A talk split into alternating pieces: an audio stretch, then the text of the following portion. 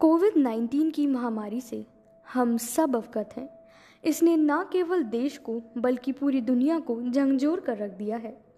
इस महामारी से छोटे से लेकर बड़े तक हर कोई प्रभावित हुआ।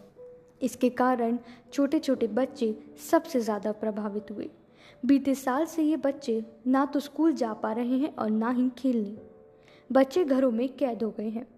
एक दिन मिंटी के सब्र का बाँध टूट गया और उसने बाहर खेलने जाने की जिद करी।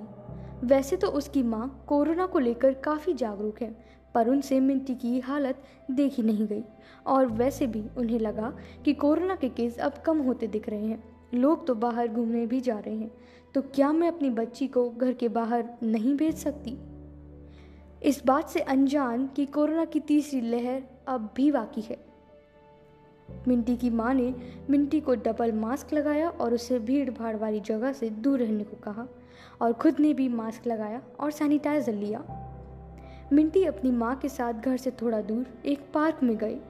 वहाँ कुछ लोगों ने तो मास्क लगाया था और कुछ इस तरह बेफिक्र घूम रहे थे जैसे कोरोना ख़त्म हो गया हो।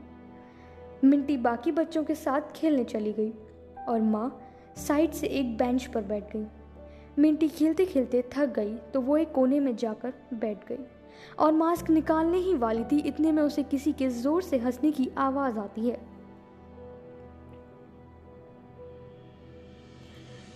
कौन?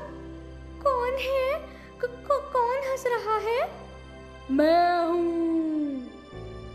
मैं क, कौन मैं? मैं कोरोना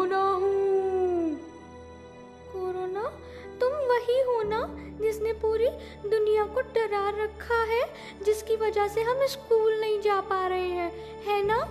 तुम्हारी वजह से ना मैं अपनी फ्रेंड कायरा से भी नहीं मिल पा रही हूँ। हाँ मैं वही हूँ। तो तुम हंस क्यों रहे हो? मैं उन सभी मूर्ख लोगों को देखकर हंस रहा हूँ जिन्हें ये लगता है कि मैं चला गया। और ये इतने बेफिक्र घूम रहे हैं पर इन्हें नहीं पता मैं कहीं नहीं गया। मैं यही हूँ। मैं बस अपने शिकार ढूंढ रहा हूँ। शिकार? तुम्हारे शिकार कौन है? वो सभी लोग जो मास्क नहीं लगाते हैं और मुझे हल्के में लेते हैं। और वैक्सीन से भी डरते हैं। वो लोग मुझे बहुत अच्छे लगते हैं। पर मैंने तो मास्क लगाया है और जो लोग नहीं लगाते हैं, मैं उनसे भी कहूँगी कि वो जब भी घर से बाहर निकले, मास्क ज़रूर लगाएँ और अपने हाथों को सैनिटाइज करें। और सभी अंकल, आंटी और दीदी भैया से भी कहूँगी कि वो वैक्सीन ज़रूर लगवाएँ। फिर तुम्हारी छुट्टी। जैसे हमें घर में बिठाया है ना, हम तुम्हें अपने घर से भगा देंगे। हाँ बोलिए ना, आप देंगे ना मेरा साथ?